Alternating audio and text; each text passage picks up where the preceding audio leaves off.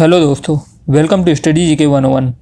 तो आज हम आयोगों के बारे में पढ़ेंगे और धीरे धीरे एक एक आयोग के बारे में नेक्स्ट एपिसोड में पढ़ते जाएँगे। तो पहले हम पढ़ेंगे केंद्रीय सूचना आयोग के बारे में पढ़ रहे हैं सेंट्रल इन्फॉर्मेशन कमीशन केंद्रीय और राज्य सूचना आयोग को हम यहाँ पे कवर करेंगे एक। तो केंद्रीय सूचना आयोग।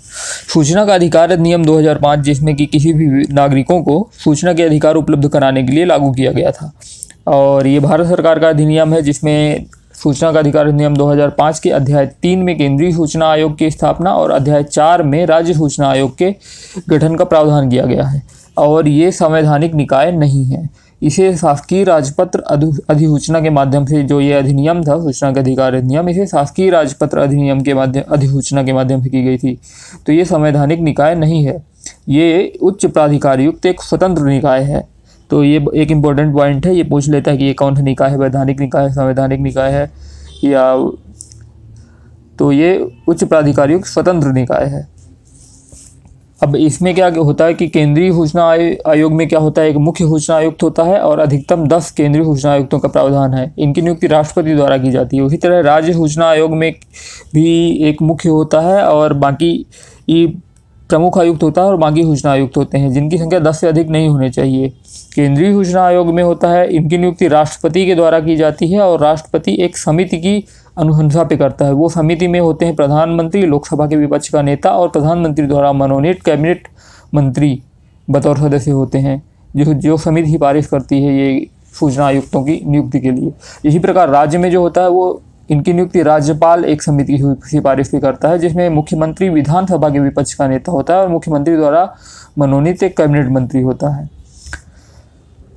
अब जानते हैं कि सूचना का अधिकार नियम प्रमुख प्रावधान सूचना का अधिकार अधिनियम जो 2005 है, उसके अनुसार ये था कि सूचना 30 दिनों के भीतर उपलब्ध कराई जानी चाहिए। अगर मांगी गई सूचना जीवन और व्यक्तिगत स्वतंत्रता से संबंधित है तो वो 48 घंटे के भीतर ही उपलब्ध कराए जाने का प्रावधान है। और उसके अलावा असंतुष्टि और निर्धारित अवधि में सूचना प्राप्त न होने जैसी स्थिति में स्थानीय से लेकर राज्य और केंद्रीय सूचना आयोग में आप अपील कर सकते हैं। अगर आप पाई गई सूचना से संतुष्ट नहीं है तो। और इस अधिनियम के माध्यम से राष्ट्रपति, उपराष्ट्रपति, प्रधानमंत्री, संसद, राज्य विधानमंडल के साथ ही सर्वोच्च न्यायालय, उच्च न्यायालय सी नियंत्रक, महालेखा परीक्षक, निर्वाचन आयोग, संवैधानिक निकायों व उनसे संबंधित पदों को भी सूचना का अधिकार अधिनियम के दायरे में लाया गया है। और इसका जो नोडल विभाग है वो है कार्मिक और प्रशिक्षण विभाग। ये भी एक इम्पोर्टेंट क्वेश्चन बनता है कि कार्मिक और प्रशिक्षण विभाग सूचना, केंद्रीय सूचना आयोग, ये सूचना का अधिकार है तो इसका नोडल विभाग है कार्मिक प्रशिक्षण विभाग। और अधिकांश सार्वजनिक उपकरणों, उपक्रमों में आरटीआई नियम के अंतर्गत अधिकांश सार्वजनिक उपक्रमों को लाया गया है और इनका भी अनुशंसा की गई है कि हर एक राज्य सरकार आरटीआई पोर्टल शुरू करे। और आरटीआई पोर्टल शुरू करने के लिए जो सहायता देगी, वो राष्ट्रीय सूचना विज्ञान केंद्र को आरटीआई, ऑनलाइन आरटीआई पोर्टल बनाने के लिए राज्य सरकारों की सहायता के लिए कहा गया है। अब इसमें संशोधन कब हुआ? सूचना का अधिकार संशोधन विधेयक 2019 में हुआ। अब सूचना का अधिकार ये विधेयक 2005 में था, इसमें संशोधन हुआ है 2019 में। और संशोधन के हिसाब से क्या हुआ है कि संशोधन में मुख्य सूचना आयुक्त व अन्य आयुक्तों की पाँच वर्ष या पैंसठ वर्ष की आयु, इनमें में जो भी पहले हो, तब तक पद पर बने रहते हैं और उन्हें पुनर्नियुक्ति की पात्रता नहीं होती है ये तो पता ही है।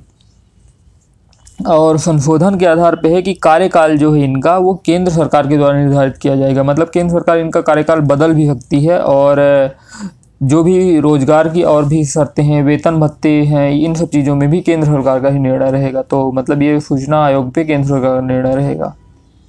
ये हुआ है जो अमेंडमेंट हुआ है 2019 में संशोधन हुआ था कुछ। अब देखते हैं कि इनके कार्यकाल सेवा जो है पाँच वर्ष, पैंसठ वर्ष की आयु तक होता है। इन्हें पुनर्नियुक्ति की पात्रता नहीं होती और इसके अलावा भी उन्हें राज्यपाल हटा सकता है, निम्न प्रकार के पदों में हटा सकता है। अगर वे दिवालिया हो गए हों, सूचना आयुक्त और बाकी सदस्य उनमें में कोई भी दिवालिया हो गया हो या अपने कार्यकाल के दौरान किसी अन्य लाभ के पद पर कार्य कर रहा हो, किसी राजनीतिक दल से संबंधित कोई लाभ का पद धारण किए हुए हो या उसे किसी संसद या राज्य विधानमंडल का सदस्य नहीं होना चाहिए और यदि वे शारीरिक या मानसिक रूप से अपने दायित्व का निर्वहन करने में अक्षम हो जाते हैं या कोई ऐसा काम करते हैं, ऐसे लाभ को प्राप्त करते हुए पाए जाते हैं जो उनके कार्य को या निष्पक्षता को प्रभावित करता है, कदाचार या अक्षमता के आधार पर भी हटा सकता है। हालाँकि राज्यपाल या राष्ट्रपति राष्ट्रपति केंद्र के मामले में और इसके मामले में राज्यपाल राज्य के मामले में।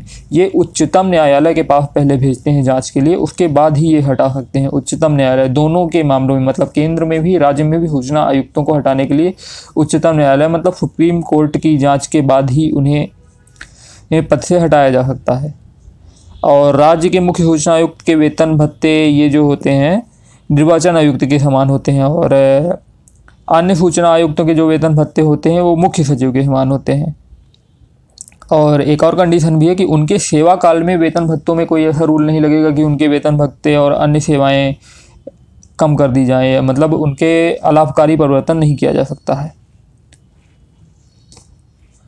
अब हम आगे जानेंगे कि ये तो हो गया है, जैसे केंद्र और राज्य, आपने दोनों का पढ़ लिया कि दोनों में मतलब किस तरह से नियुक्ति होती है, नियुक्ति लगभग सेम ही होती है राज्य और केंद्र में भी, यहाँ पे राष्ट्रपति केंद्र में, वहाँ पे राज्यपाल करता है। अब इनको क्या क्या अधिकार मिले हुए हैं? जो ये आयोग है, उनमें अधिकार ये है कि ये किसी भी दस्तावेज़ या रिकॉर्ड की जाँच कर सकते हैं, किसी भी डिपार्टमेंट से मंगा करके, और ये लोक प्राधिकारी से अपने निर्णयों के अनुपालन को सुनिश्चित करने की मतलब इन्होंने जो भी, जैसे कोई अपील करता है और इन्होंने कुछ भी निर्णय दिया तो फिर जो वहाँ पे अधिकारी होंगे या किसी भी डिपार्टमेंट के अधिकारी होंगे, वो उसे पालन करेंगे उसका। और विशेष रूप से किसी को भी सूचना पहुंचाना, सूचना के अधिकार के बारे में प्रशिक्षण की व्यवस्था करना, सूचनाओं का प्रकाशन करना और जहाँ कहीं भी सूचना अधिकारी नहीं है, वहाँ पे उन्हें नियुक्ति करने का आदेश देना, ये सब चीज़ें उनके अंतर्गत आती हैं। इसके अलावा जैसे इस अधिनियम के अनुपालन के संदर्भ में वार्षिक प्रतिवेदन प्राप्त करना कि मतलब ये आरटीआई सही से लागू हो रहा है तो इसकी एनुअल रिपोर्ट मांगना और इनके रिकॉर्ड का प्रबंधन, रख रखाव, ये सब चीज़ें हो गई। और उसके अलावा किसी भी याचिका को अस्वीकार करना और इसी अधिनियम के अंतर्गत किसी के ऊपर अर्ध, अर्थदंड लगाना। और आवेदक द्वारा चाही गई जानकारी, अगर कोई आवेदक जानकारी मांग रहा है और उसे ना मिलने पर अगर उसे कोई नुकसान होता है तो फिर वो मुआवजा की मांग भी कर सकता है। तो मुआवजा और ये सब की प्रोसेस के लिए भी आदेश करना, लोक प्राधिकारी को आदेश करना, ये होते हैं सूचना आयोग के जो भी कार्य हैं। और उसके अलावा कई सारी शिकायतें भी हैं जिनका निराकरण करते हैं कि अगर जैसे जन सूचना अधिकारी, कहीं पे है ही नहीं जन सूचना अधिकारी, है ही नहीं कि मतलब कौन वहाँ सूचना देगा तो फिर बाद में ये सहायता करते हैं जो आयोग होते हैं, राज्य और केंद्रीय सूचना आयोग। और उसके अलावा जो निर्धारित समय में प्राप्त जानकारी अगर निर्धारित समय में प्राप्त नहीं होती है तो वो वाली शिकायत हो गई। उसके अलावा जानकारी देने से अगर मना कर दिया जाता है और सूचना के एवज में मांगी गई जो फ़ीस होती है, अगर वो बहुत ज़्यादा फ़ीस मांग रहे हैं तो अपील कर सकते हैं आप राज्य और केंद्रीय सूचना आयोग में। और अगर मांगी गई सूचना पर्याप्त है, भ्रामक है, झूठी है तो मतलब इन्फॉर्मेशन से रिलेटेड कोई भी मामला होगा तो ये सब इन्हीं के अंडर आएगा, राज्य और केंद्रीय सूचना आयोग के अंडर आएगा। और इन मामलों में वो जाँच के आदेश भी दे सकता है। अब इन्हें दीवानी न्यायालय की शक्तियाँ प्राप्त होती हैं।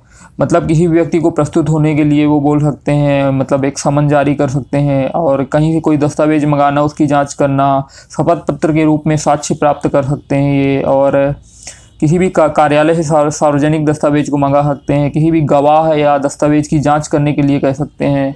तो दीवानी न्यायालय की शक्तियाँ प्राप्त होती हैं, जिसके तहत ये सब काम ये कर सकते हैं। सूचना आयोग।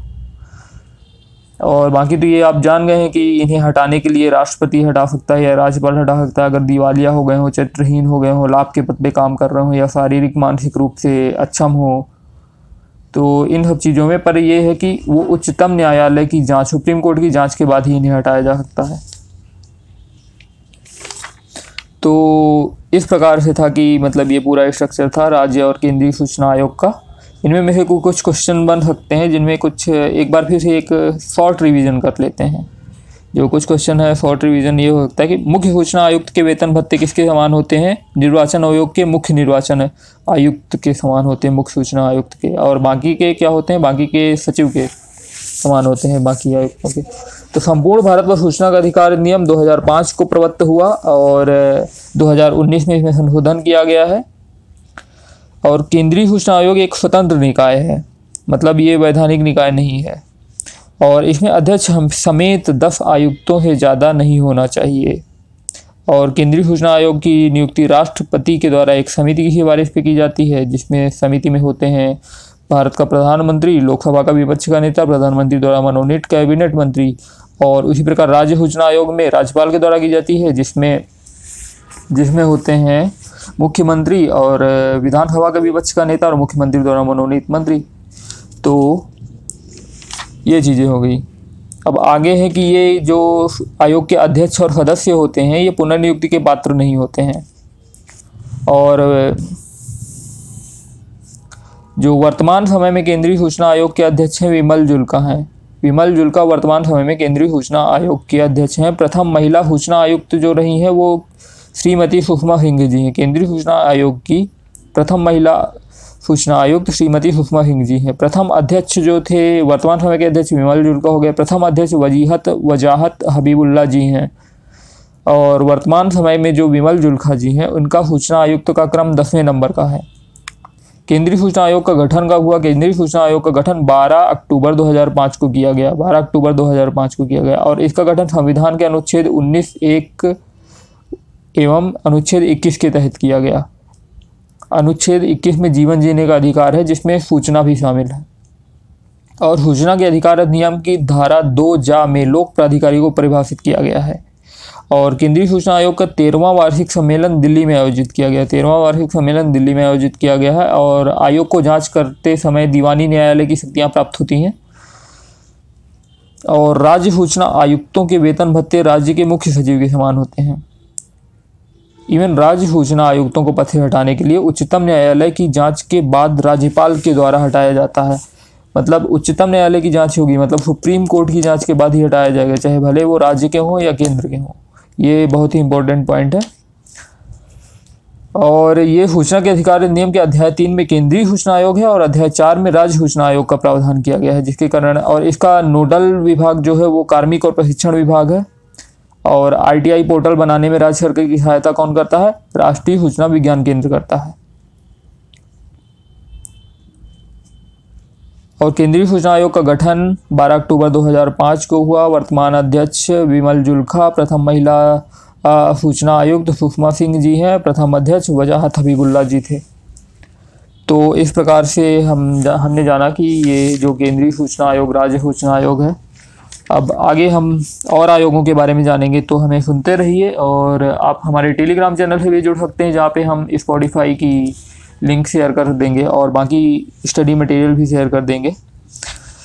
टेलीग्राम की लिंक आपको डिस्क्रिप्शन में मिल जाएगी या फिर आप चैनल सर्च कर सकते हैं study G K one one one zero one actually तो अभी सुनने के लिए धन्यवाद। थैंक्स पढ़ते रहिए।